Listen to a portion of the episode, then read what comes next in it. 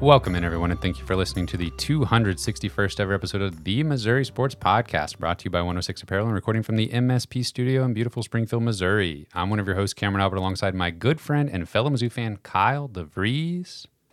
How you doing today, Kyle? I'm doing great, Cameron. How are you? I'm doing well. Uh, quite a football game we had last week. Football is back, folks. Lots of football. Lots of football games. NFL starts this weekend, yeah. So, well, Thursday. right? Thursday. Chiefs play I keep thinking it's Thursday. We're recording a little earlier than That's usual. Uh, weird timing of week one messed everything up. Mm-hmm. Yeah, all the college games on Saturday made me feel like NFL was the next day. Yeah. But not yet. No, But- but, you had LSU, uh, Florida State Sunday, That's true. I watched some of that. Clemson. That was That was last night. Wow, they're really spreading them out for week one. They, yeah, um, yeah, you're ready for NFL season, I'm sure. I am. Fantasy football time, Chiefs time. But who's Patrick Mahomes going to throw the ball to? I don't know. Skyy Moore. Probably. Hmm. I feel like I, th- I think that every year. Like That's true. It's like But- who is catching? Like he's throwing like 50 touchdowns. Like and Travis Kelce catches a lot of them. But like where are the other ones? Who else is catching the ball? That's true. We get to reinvent himself every year, basically, with the supporting cast. Uh, well, we're going to talk all about that South Dakota game. We're going to talk about Middle Tennessee, and we might even talk about Brady Cook, uh, the Missouri Tiger quarterback, a little bit. So before we get into that, don't forget to subscribe on YouTube, leave us a review wherever you listen to us, and of course, you can support us on Patreon, patreon.com slash Missouri Sports Pod. So, Kyle, uh, the fact of the matter is, uh, Missouri beat South Dakota thirty-five to ten, but and they were up thirty-eight to three at halftime. Sorry, twenty-eight to three at halftime. Um, but Scored negative three in the yeah, second they took points off the board. It felt like it. It did kind of feel like it. So yeah, that's that's what we need to f- figure out is what exactly went on in this game, and trying to figure out the best way to sort of like set the table here. And I did write down some of the things we said last week before the game, and I kind of just want to take you through my thought process and see if it matches yours, or maybe you can help me through my issues here surrounding this first game of the season. So last week, um, Kyle, you said we were talking about the quarterback battle, the quarterback competition. You said Sam Horn has been given opportunities to prove himself. And if he was good enough to take us to a place where we haven't been, I think we would know at this point. So we were, I felt like listening back to it, we definitely were kind of like setting the stage for Brady Cook to be the starter and not really look back. Um, you pointed out Sam Horn's still a redshirt freshman. I said I think Brady Cook is the guy as far as the coaching staff is concerned. And if you just watch the games this year, meaning if you were not around for all the preseason talk and all the press conferences and everything, if you just watch the games this year, it won't look like it was much of a toss up. Yeah, that, that ended up being pretty much spot on. and I feel like we still talked about what we, uh, you know, that maybe the most desired outcome would be even Sam Horn showing that he was ready to lead the team, and uh, or Brady Cook uh, stepping up and showing without beyond a shadow of a doubt that it's his team and he's ready to go. I guess we got much closer to that than uh, Sam Horn showing that he could do much because uh, Brady Cook has officially been named the starter for week two, Yeah. skipping ahead a little bit. And he is the starting quarterback for Missouri for the foreseeable future unless anything changes. Drink wants to still get Sam Horn some snaps. We'll get to that later. But how it felt like, and you even said in the preview, we're not going to learn very much from this game. Yet, I knew all that.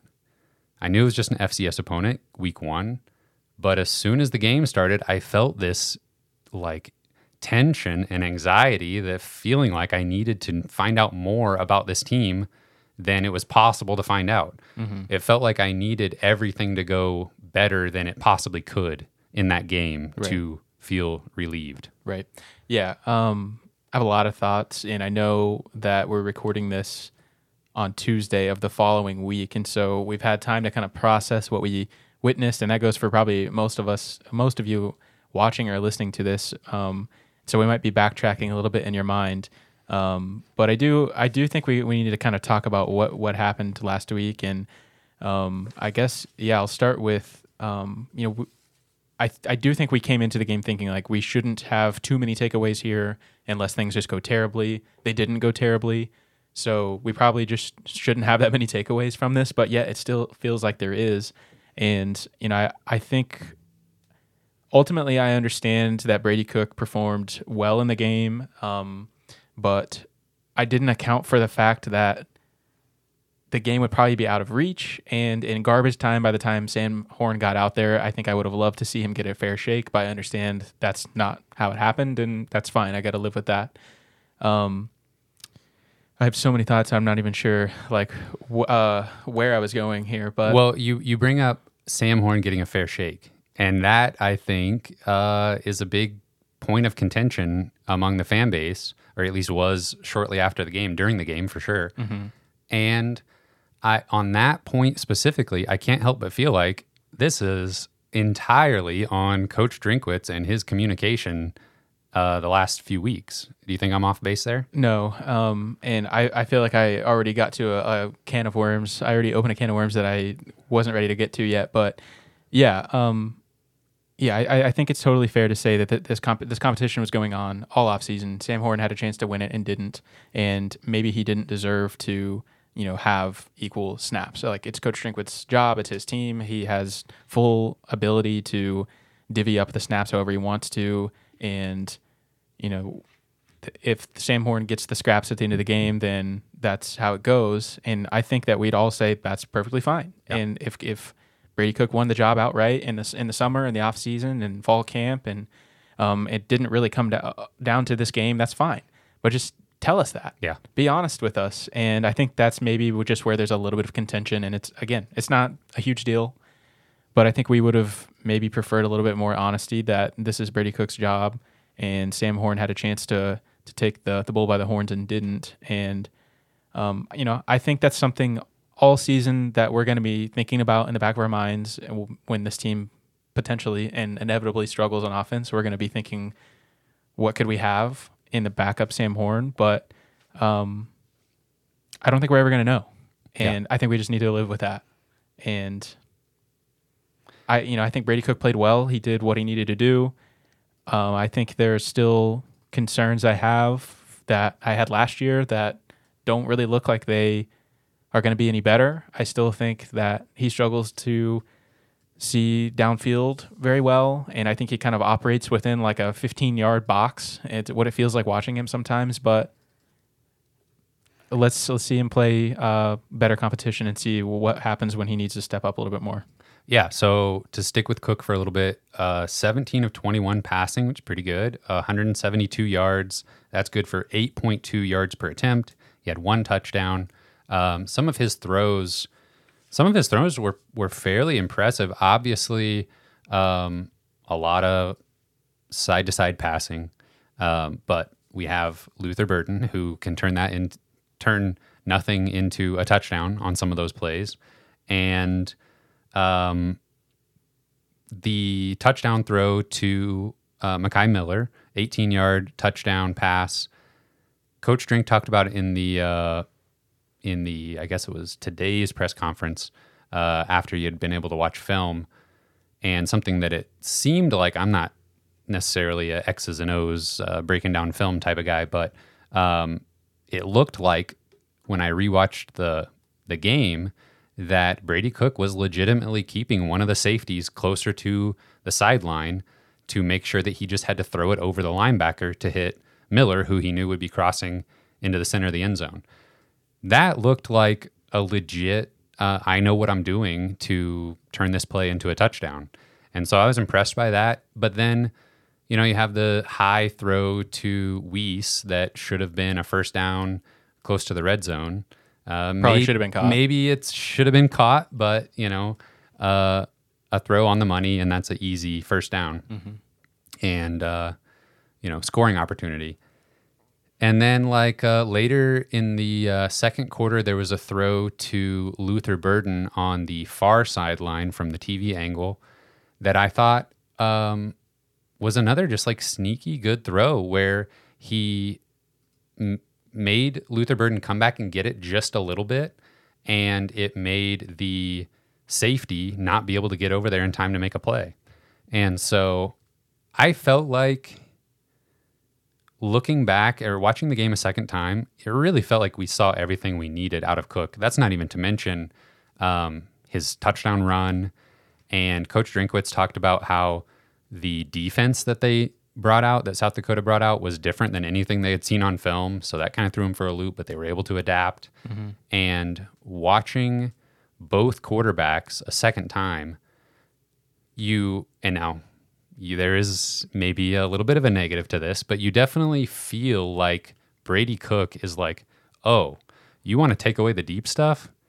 That is not a problem. I know how to check the ball down and I know how to find these underneath routes. Mm-hmm. So Yeah. we'll just nickel and dime you all the way down the field. Yeah, that felt like a, a good adjustment by him because they definitely came out wanting to take away the explosive plays with two high safeties. And, you know, we've seen that in the NFL. Even like some of the best quarterbacks in the NFL have really struggled with um, that being a more prominent defense. And it's just tough to, to, to make big plays down the field when, when they're just kind of having two safeties just kind of rovering out in the, the middle of the field. So, and it kind of forces you to have to, like you just said, nickel and dime. So, and we know Brady Cook, he, he can do that. Right. He That's can- why I said he there's no a- problem doing that. There's a negative side to that in, in that, uh, yeah, that we've seen a lot of that. right, But and he did do that well. I mean, he was completed most of his passes in this game, and Mm-hmm. maybe could have even completed a couple more um, if if uh, guys made the catch. So, yeah, I you know I think uh, it's really really hard to draw any conclusions from one half of football, especially against an FCS team where pretty much everything they do is like with an asterisk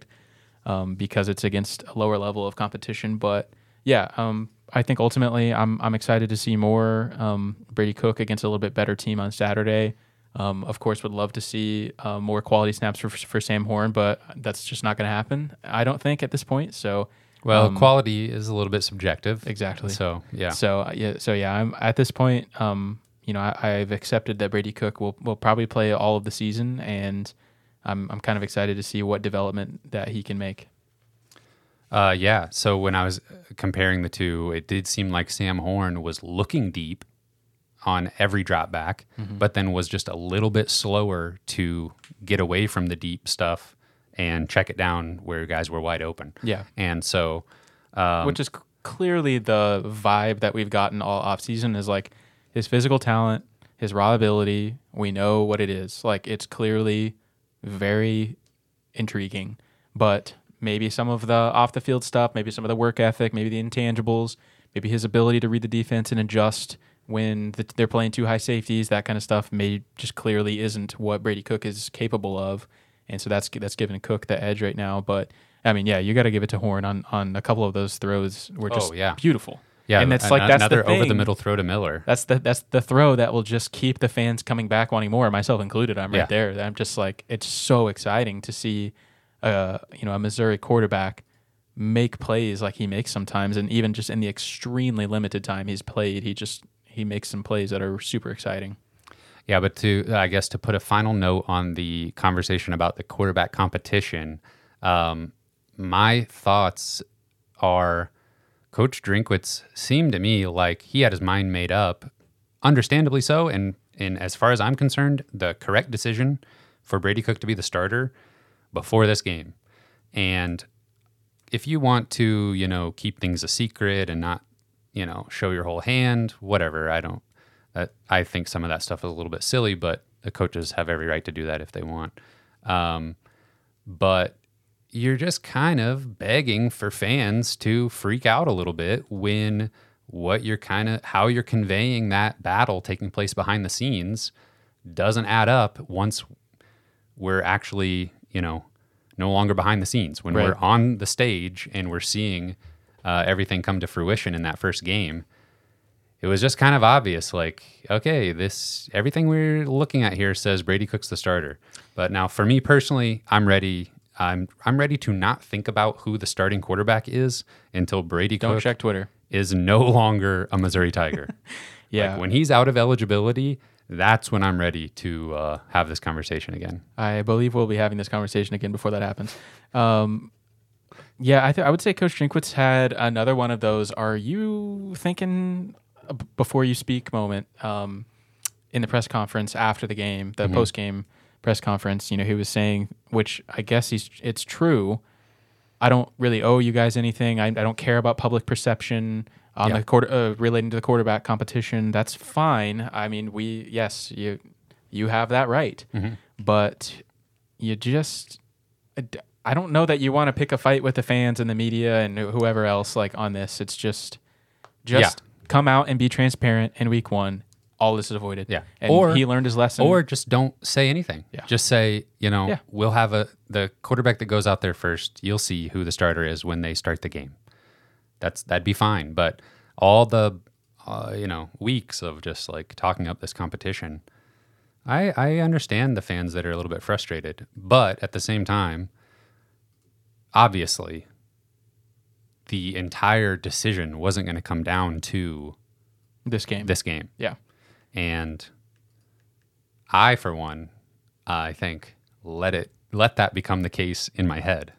And I would say Yeah. Coach Drink did some things along the way to help that happen. That's probably true. I think we we maybe got finessed a little bit and probably put too much on this one game where and and, and I mean I went I was coming into the second half thinking like here we go. Yes. Sam Horn time. yes, especially that first throw. And yeah, well, I mean, even throw. before that, like Yeah. you know, at halftime, I was getting all getting all antsy, like, all right, here we go, Sam Horn, and then uh, South Dakota has a 55 minute drive to open the third quarter, and it basically takes the entire quarter. that was one of the most bizarre things to watch a second time because I had turned that into like a like a successful drive for them because of how much it impacted the game after that.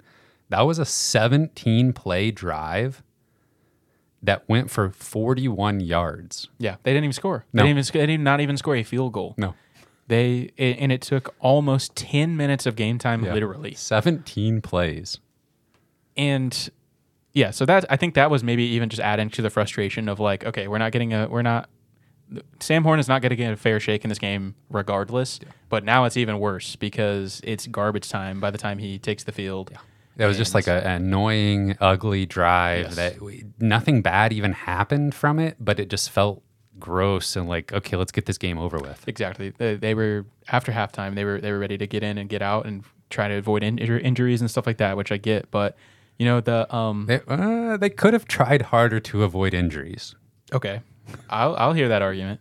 Luther Burden playing in the returning punts in the fourth quarter. I I hear you. Uh, yeah, well, let's talk about that in just a sec. Uh, that South Dakota 17 play drive ended with, uh, I, I believe they converted two fourth downs, but then on the, or maybe the second attempt, second or third fourth down attempt, uh, freshman by the last name of Burks Marvin Burks. blew up the play. Yes, he did. And uh, that was good to see. And Coach Drinkwitz talked about him after the game and said he doesn't even view him as a freshman because Yeah. he was early enrollee. That to me, just like sure thing, he's going to be out there in some meaningful moments this year. Yes, I believe And- Marvin Burks is hashtag good. Yeah. And uh, no, I don't think we're going to need to like tally up the number of games. No. I would say after four games this season, he will no longer be eligible for a red shirt. One hundred percent. Now, uh, yeah, we'll be jumping around all over the place here a little bit, but yeah, Luther Burden returning punts in the fourth quarter. I need to first of all just completely walk back everything I said last week about it being overblown that uh, Luther Burden is returning punts and that he could be injured. Um, yeah, I I uh, I take it back. I don't want him to do it anymore. Last week you said I'm I- fine with him returning. punts." Yes. Uh, Maybe there's some nuance here that I'll get to, but you uh, say your piece first. I, I mean, what are we doing? Like, uh, Luther Burden's returning punts. Kris Abrams-Draine is the kickoff returner. What are we doing? And Coach Drinkwitz has said he's taken over special teams this offseason. That's kind of part of his move away from offensive coordinator. So everything he goes to, I'm wondering wh- what's going on here. But yeah, I, I mean, I'm fine with Luther Burden returning punts occasionally, like if we need a big play in a, in a competitive game or whatever. he could be in the rotation of punt returners. rotation. even if it's just two guys. Yeah. But I mean, no, literally nobody, no football team you ever watched and, re- and respect at any level has their best players returning punts and kicks. And I, I hate what it. What about in the fourth quarter when you're up three scores against a FCS opponent? No, that's the perfect time. Yeah, he just got absolutely laid out by old boy uh, farmer Yeah, offensive lineman or whatever. Well, a, a few things here. First of all, Luther Burden, uh, try not to get shaken up challenge, difficulty impossible. Every punt, like it's it's uh, like a, re- a requirement Yeah. that he has to get up and and shake something off, and it's like, bro, you were giving us a heart attack every single time. Yeah. So if if if you can't do that, then the coaching staff do us a favor, get him out of there. Yeah.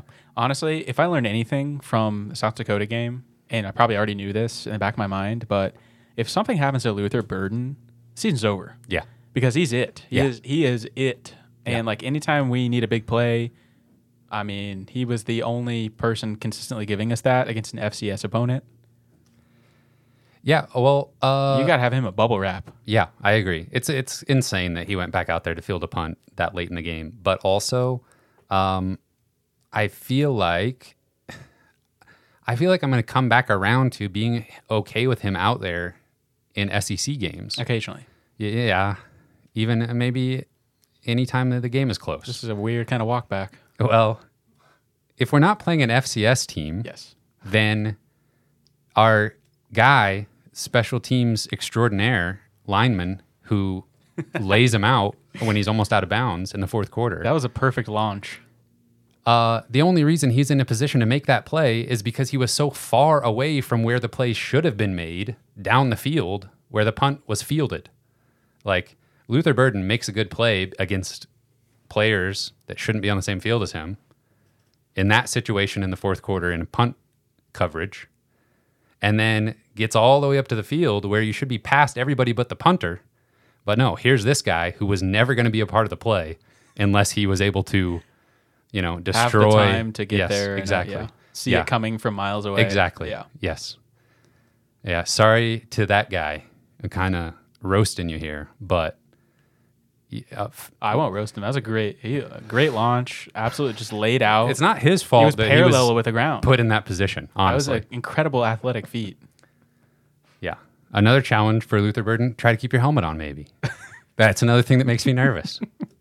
if you, It came off at least three times Yeah. in that game. yeah, I I'm joking, but I swear he's got worked into some of these NIL contracts. Is like you need to get some FaceTime on the camera. so if you can accomplish that, there's a bonus for you or something. Oh my god, that's incredible. Uh, Let's stick with uh, stick with p- special teams just a little bit before we uh, talk about the defense and their performance. Um, Harrison Mevis, 0 for 2 on field goals, 5 for 5 on extra points. One of those was weird looking um, and got to do a redo. That's putting it pretty nicely. yeah. I mean, actually though, if you have if you hadn't seen it or missed it or something, like it looked like he was kicking in hurricane winds. Yeah. Like what what happened there? I have to assume that he saw this guy be off sides and it was just like just freaked him out. Yeah, it ruined the whole thing because like this isn't even going to count, and Yeah. are we I even going to kick this right now? I, I don't know. you you have to be right. I would hope. But there was something wrong with the field goal unit. Yeah, the right side of the unit was just like didn't understand their assignments or something. Just guys waltzing towards Mevis untouched. So yeah, over two on field goal attempts. Don't love that. One was a bad, uh, you know, he was kicking the laces, bad snap, bad hold, potentially. Coach maybe that could be a Drinkwitz said both of those guys are responsible for making sure that doesn't happen. And maybe Coach So. Drinkwitz shouldn't be coaching special teams. Well, he made a good decision on the punter competition because Riley Williams looked good. We were very dismissive of the punter competition earlier this offseason. So I do want to mention Riley Williams looked really good punting, two 40 yarders. Uh, he looked good. I'm team never punt, remember? That's true, but the, the staff disagrees with you. So it's good to have a punter back there that can do it. And speaking of punts, we got a blocked punt that until I saw the like highlights put out by Mizzou Twitter, um, I legitimately thought that he missed it and it should have been a roughing the punter. But no, he tipped it. The, the, that's why the refs get paid the big bucks. Uh, scale of one to ten, how worried are you about Harrison Mevis after this performance? How worried am I? Ten I- being like I'm really worried. four and a half worried. Okay. I Yeah, need to would- see the like protection hold up for an entire game, and That's what I'll tell myself. Yeah. Yeah. Yeah. It's just protection. yeah, They'll get they'll get that figured out. yeah. If he goes over two and there's not some kind of weird looking obvious mess up happening on the line in this week's game, then we'll bump that up to a six and a Okay. half. Okay. I agree with you perfectly. Um, it's weird that you can just destroy the punter, but if you just get your fingertip on the ball, everything's fine. Don't even try. It's all about intention. Were you were you trying to go for the ball? or Were you trying to hurt him? if you just barely if you miss the ball by half a centimeter don't touch it at all then you can't touch the punter i don't want to see punters getting hurt but it's kind of weird uh anything else let's let's let's finish up any offense we might have schrader looked good 18 rushes for 138 yards and a touchdown uh the offensive line looked like they were protecting well opening up big holes in the running game Yeah. Yeah. every, Um, everything has to be said with an asterisk because of the opponent, but Yeah. I, I agree. And um, offensive line signi- looked significantly improved to me, at least after one, one week. Uh, man, I don't know. I still would love to get uh, in in this game. I mean, maybe I'm just I'm just excited to see the future of the program with all the all the different positions. I, I wanted to see more Sam Horn. I would have loved to see some of the young younger running backs. At this point, Tavorus Jones isn't even that young. yeah Uh, the more of the explosive options that I him for a believe we have. Yeah. Um, but they uh, pretty much Cody Schrader and Nate Peat got or Nathaniel Peat got pretty much all the carries, all the work.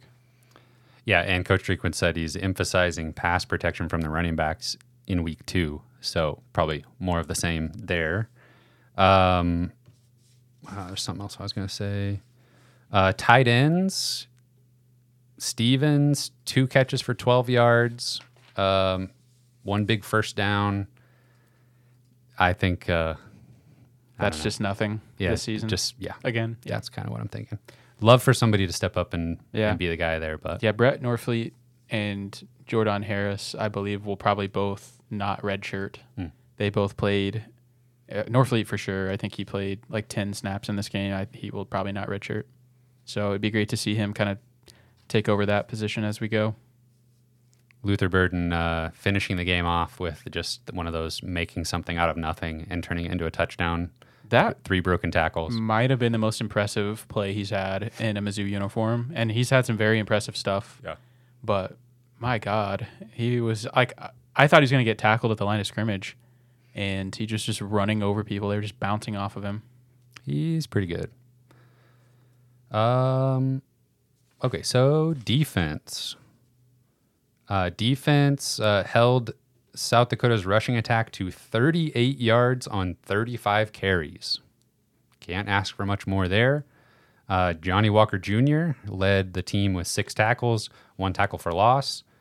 And the defense as a whole uh, held to just two first downs out of 13 third down attempts. Yeah. Uh, I'm pretty sure South Dakota did not get a first down until the second quarter. So you're probably thinking you're getting your best play in the first quarter when the game is still relatively close score wise. You think you're probably getting the most accurate look at your defense in the first quarter. They played immaculately. Yeah. Uh, just shutting down everything South Dakota wanted to do. Um, just and the the pressure, the secondary, like at every level, they were just they were so clean and did a really really good job. Uh, along with that one tackle for loss for Walker, uh, Christian Williams, Chuck Hicks, and Marvin Burks each had a tackle for loss. Rakestraw shared one and had a pass deflection. Um, no complaints at all for me from the defense, especially to see an edge rusher sort of be the highlight uh, in Johnny Walker and when that was a huge question mark. Yeah, Hopefully we see more of that moving forward. that was probably like maybe the most important thing that we saw in the entire game was just somebody that uh, somebody just step up that maybe we, we weren't expecting, somebody to ease our concerns at the, probably what we would have said our weakest position. Um, yeah, he he was everywhere and kind of almost even uh, outshined. Uh, who am I thinking? What's I'm literally drawing a, the biggest blank in the world right Uh, now.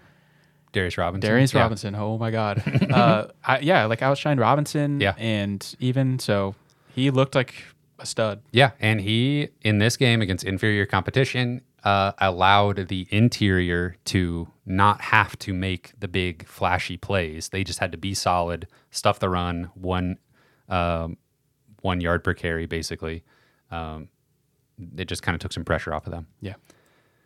There was one uh, situation in particular that I thought was pretty great. Uh, South Dakota, after a penalty, had first and goal at the six yard line and ended up kicking a 40 yard field goal.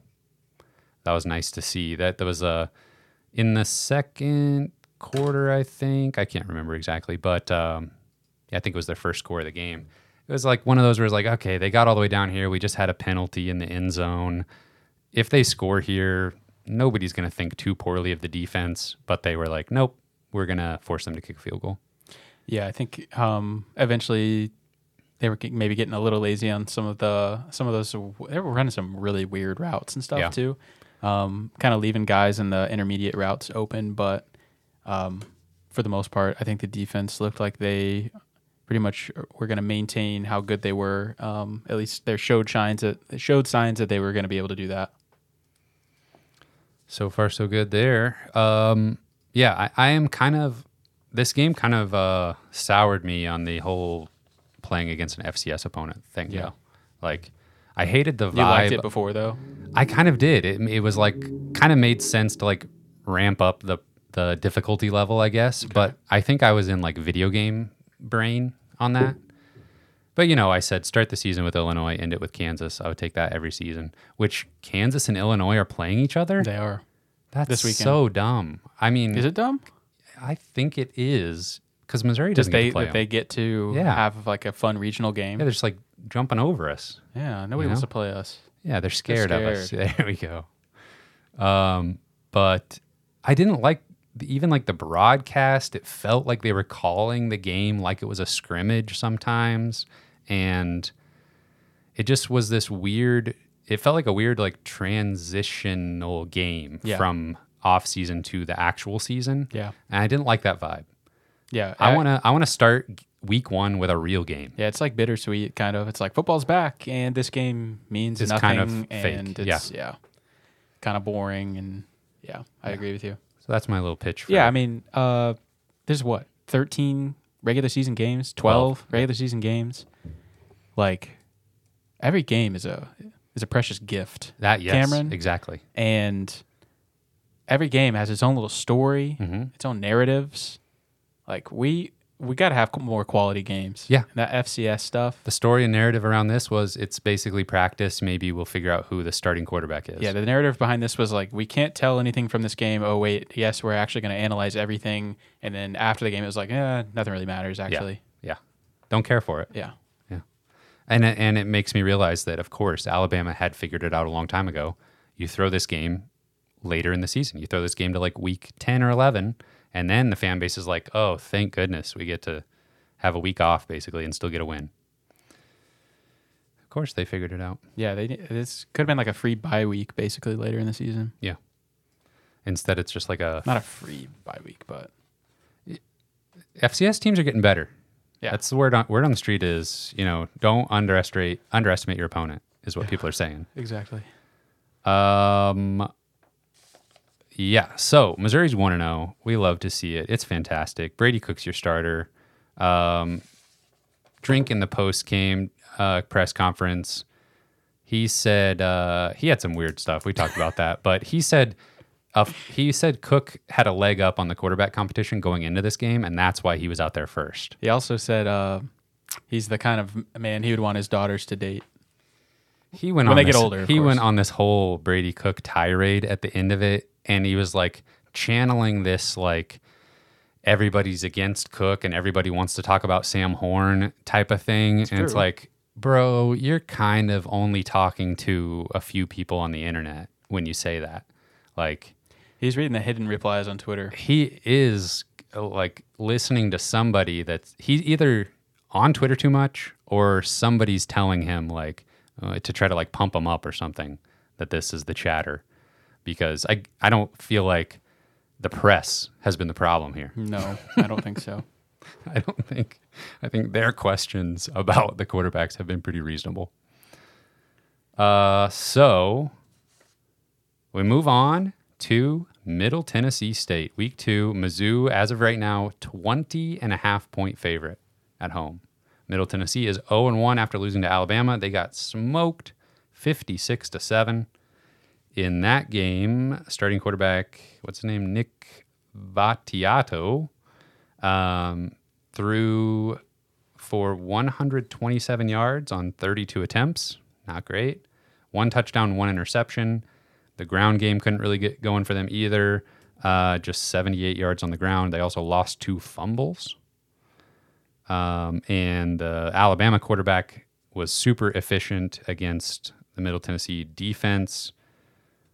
And uh, yeah, that's uh, that's what happens when you play Alabama, I guess. Yeah. So, can Missouri just run it back and make uh, Middle Tennessee really understand what it's like to play two SEC opponents back to back weeks? Yeah, honestly, I'm really excited for the defense in this game because I think this will. I, I don't know. How, I don't know how to explain this, but I think South Dakota was so bad on offense, especially that the defense didn't even know what to do with it. Sometimes, like just these, they were running some really, really bizarre little intermediate routes and stuff that they were like kind of struggling with at times.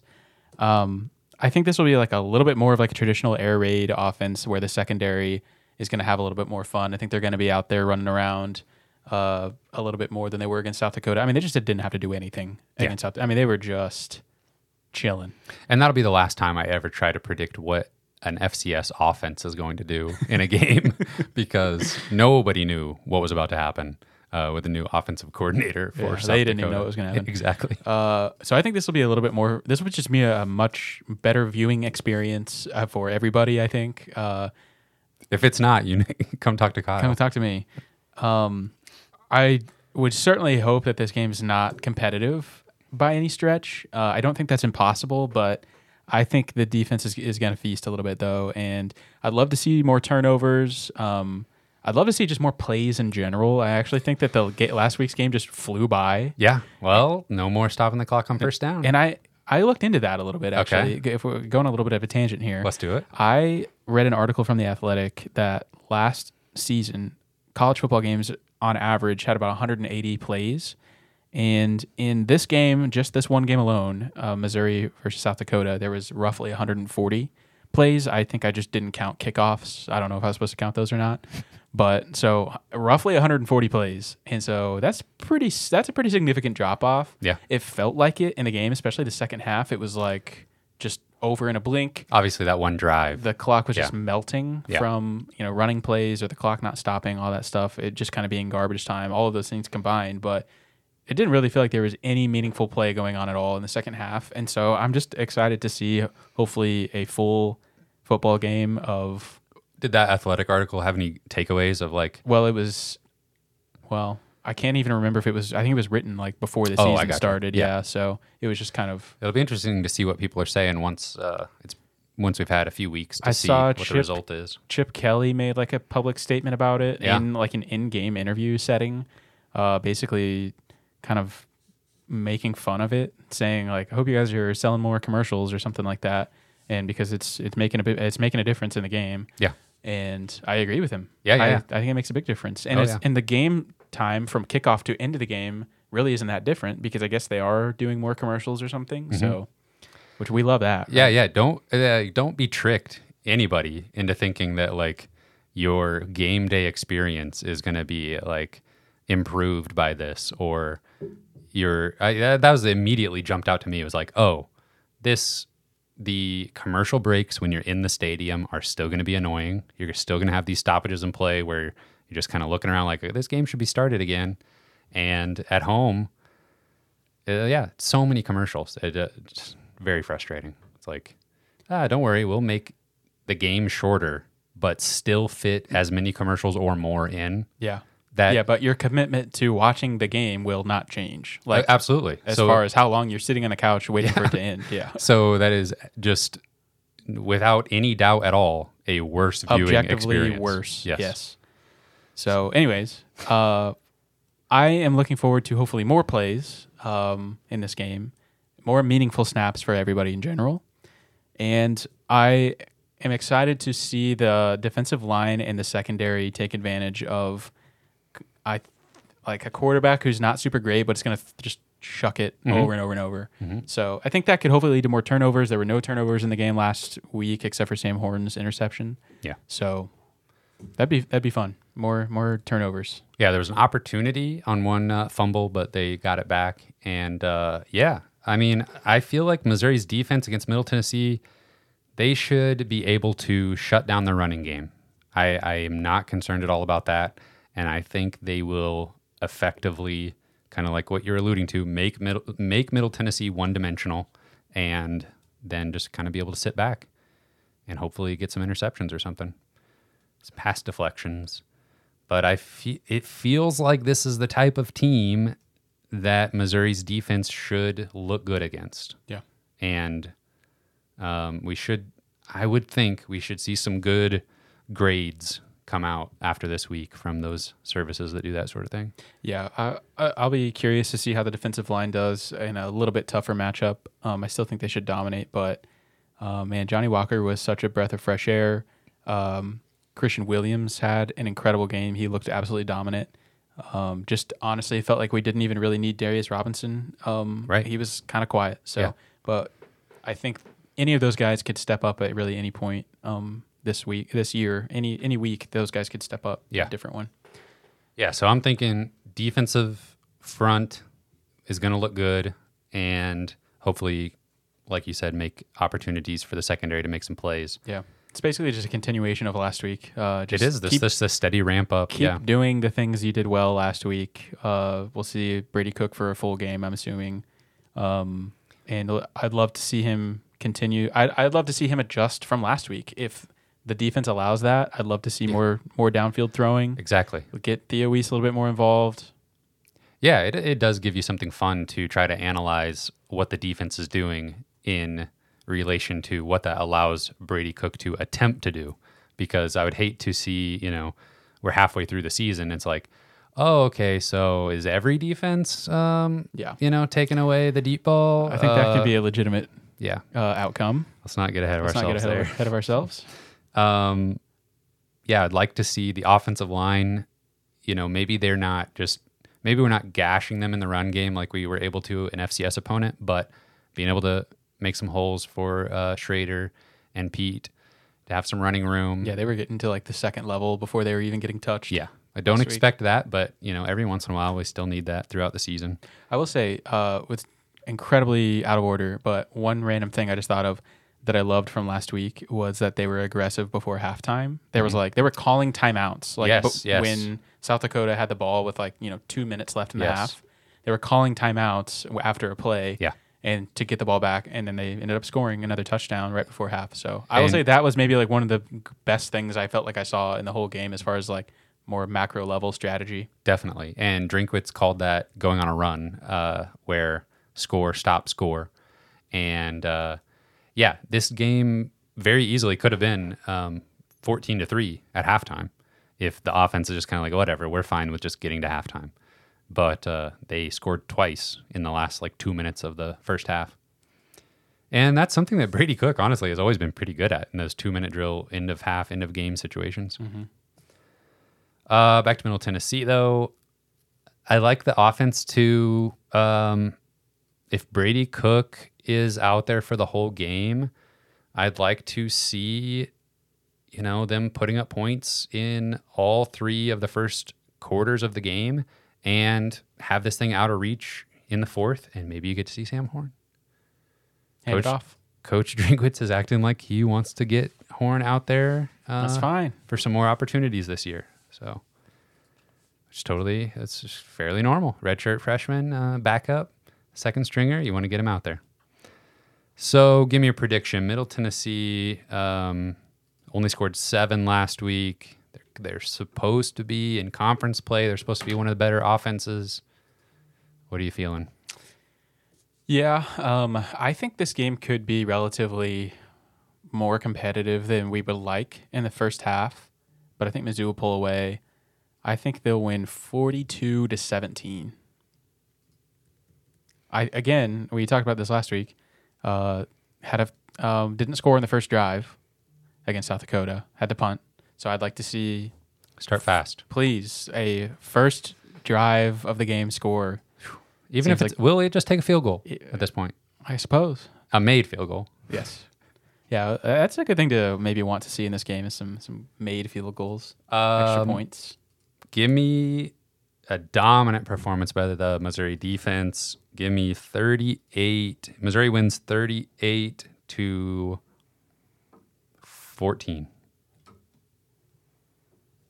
38 to 14. Uh, one of those touchdowns late for Middle Tennessee. So that means uh, Missouri would cover in both of those situations. Ooh, that makes me nervous.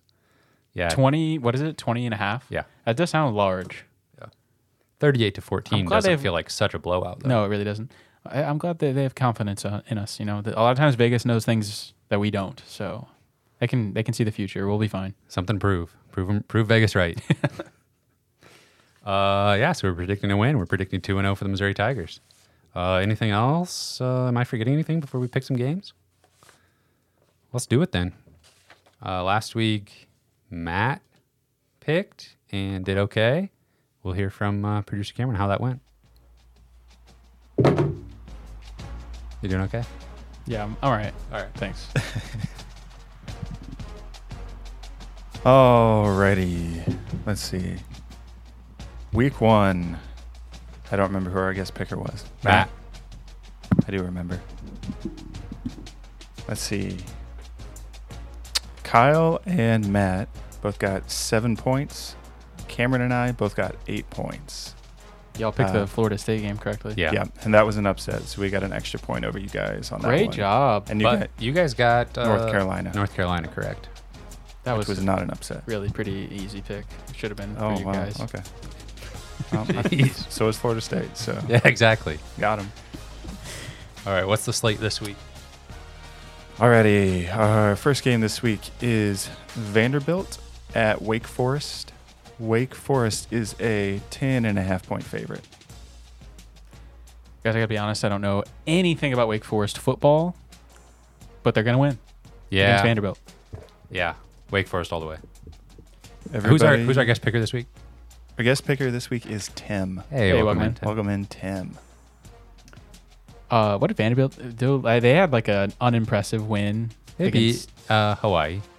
They, had another game after that. Yeah, they Oh, Alabama, A and M, or somebody, yeah, and struggled in the first half. 2 0 though.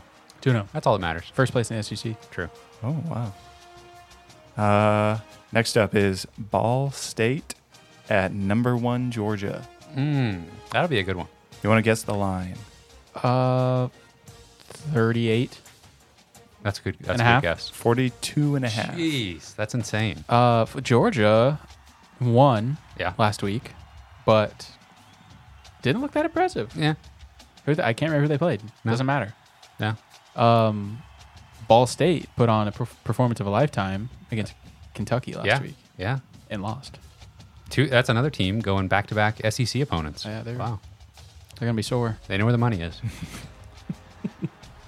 Speaking of Kentucky, we have Uh, Eastern. Everybody picked Georgia. I'm assuming. Uh, right? yeah. yeah, yeah, yeah. Do we need to do that? No. We need- Eastern Kentucky at Kentucky. Oh, There's wow. not a line. Oh wow, I guess I'll take Kentucky. Eastern Kentucky. That's who Missouri scored 72 points against. No, that was Delaware Eastern- State. Yes. Uh, Devin Leary was not super impressive last week. Let's see if he can rebound. Yeah. Not scared of him. I'm not scared. I picked us to beat them anyway. I'm not. I've never been scared. No. Why would you be? Uh, I'll take Kentucky in that matchup. Yes. Everybody's on Kentucky. Next up is number 23 Texas A&M at Miami. Texas A&M is a four and a half point favorite. Miami good?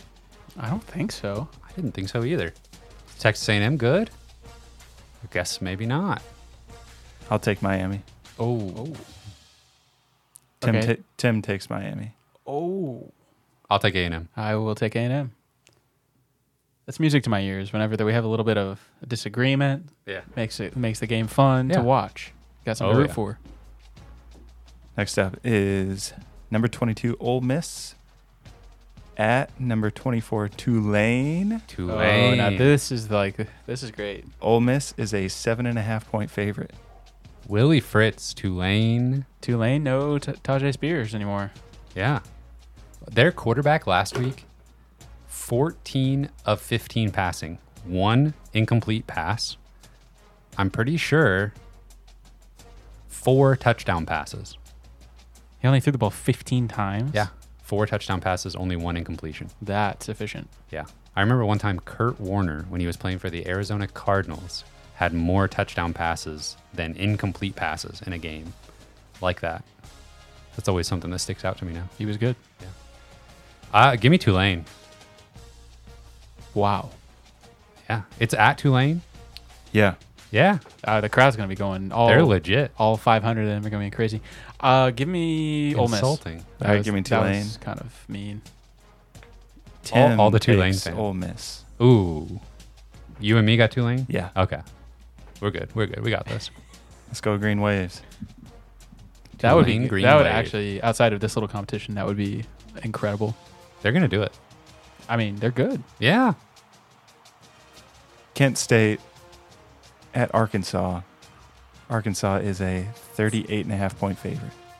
They're not going to score 38 points. No. Give me Um, Arkansas. Yeah, give me Arkansas. But uh, and I I hate Arkansas and all that stuff. Whatever, whatever. But I did see this play from last week where they're playing, God knows who, but there was like a blitz from uh, the linebacker or something, and he legitimately hit uh, KJ Jefferson so hard, and he like did not move. Yeah. He just like it was like a child ran into him. I cannot wait till Sam Pigman has a different quarterback. Sam Pigman. I forgot about that. Pigman, the Pittman. Yeah, me too. Yeah, Jefferson, he's really good. Uh, they'll take they'll win this week as well. Yeah.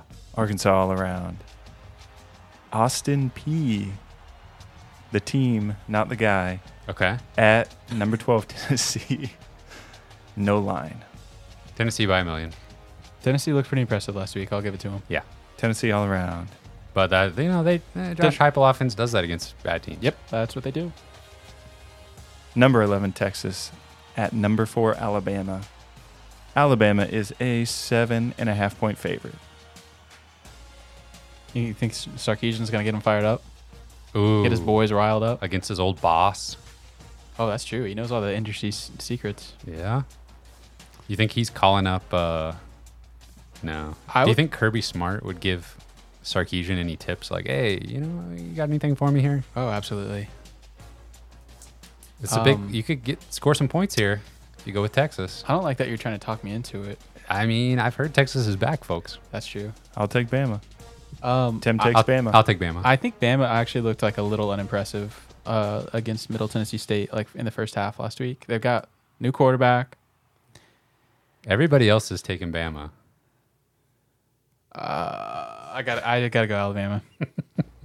I would I would love to be a little contrarian there, but I think Alabama wins. Next up is McNeese State at Florida. No line. McNeese State. Uh, they will lose to Florida. Florida sucks. Florida's bad. Love it. I'm here for it. Um, what's the coach's name? Yeah. You think he? You think he's on the hot seat? He's like a little unimpressive.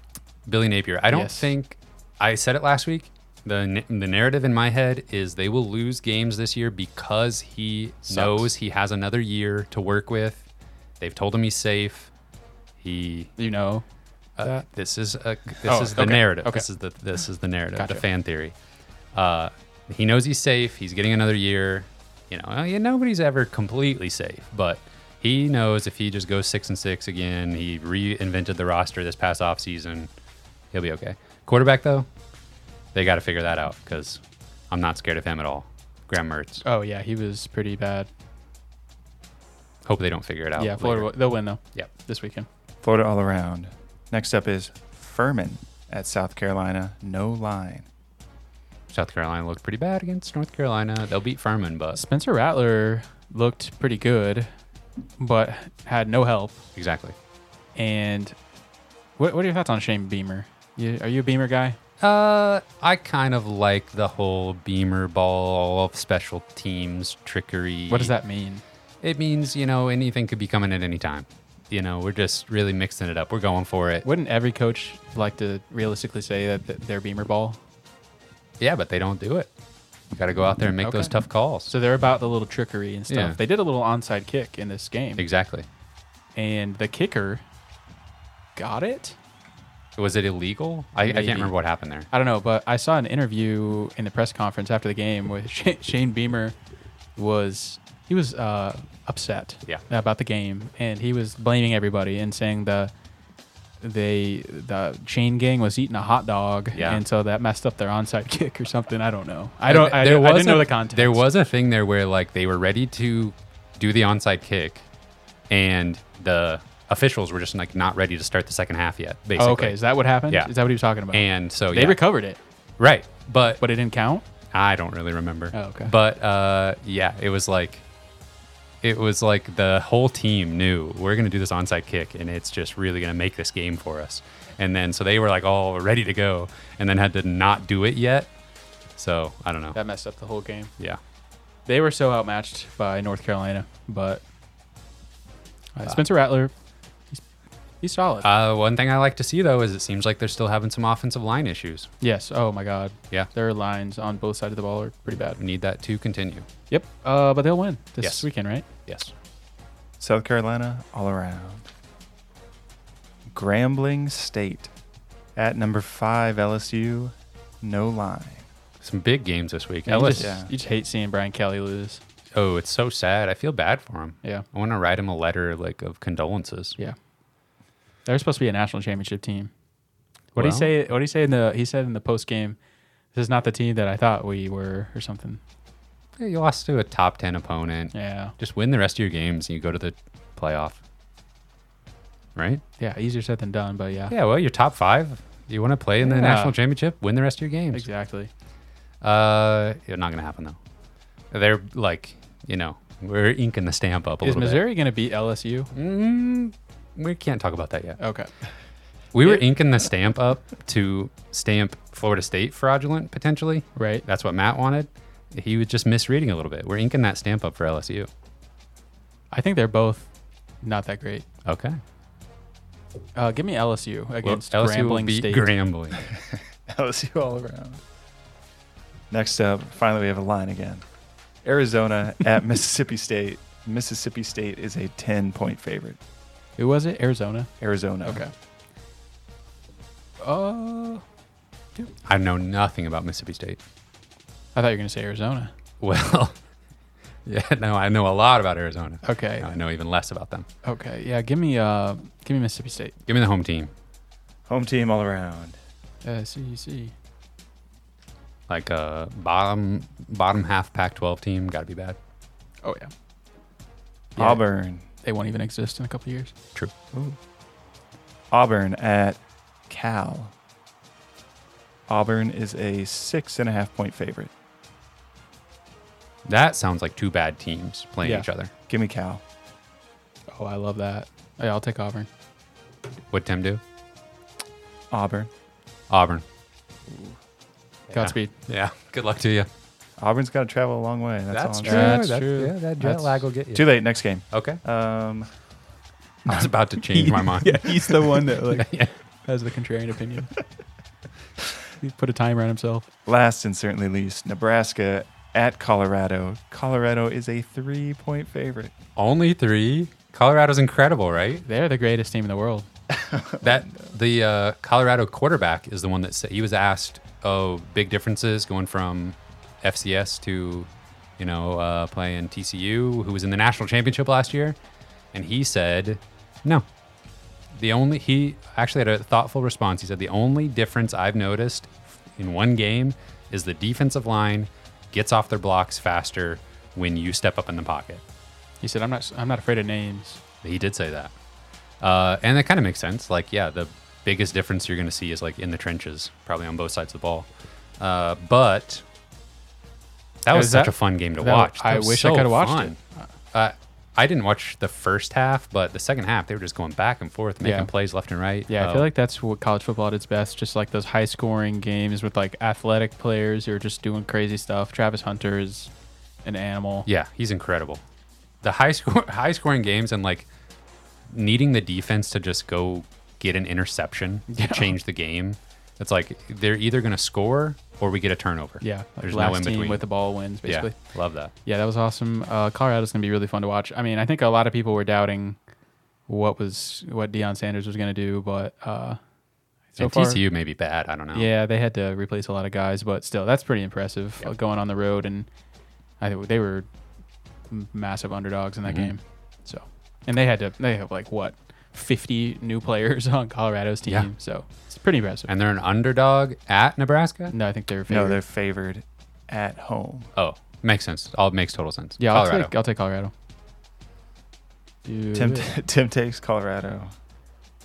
That would, it'd be it'd be pretty rough to have to pick against your team.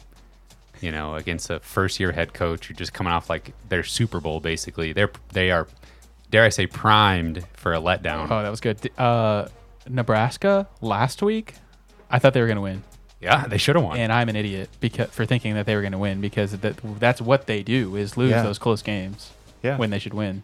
every year. New coaching staff. I mean, it doesn't even matter. You No. can't you can't overcome a curse like it's that. The, it's the corn. The corn. Curse of the Corn. Curse of the corn. Yeah. You cannot overcome that. Don't eat the corn. Wow.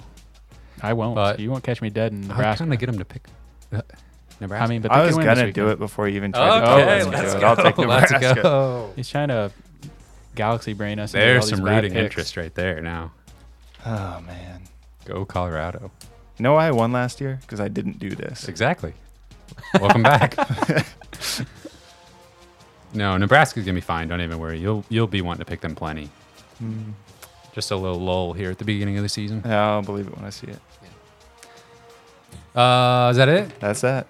All right. Well, uh, special thank you to our Patreon supporters at the $10 level and above Britt Treece, Brian Smith, Ryan Demore, Tristan Ben Smith, Parker, Daddy JD, Tim Keens, Tyler Harsell, Brandon Garofalo, Brandon Hanks, Matthew Tilley, and Luis Hernandez. Thank you. Thank you so much, gentlemen. You can find this podcast on Spotify and Apple Podcasts or on Twitter at Mizzou Sports Pod. And you can email us at Missouri Sports Pod at gmail.com. You can find our t-shirts and stickers on our online shop, MissouriSportsPod.BigCartel.com.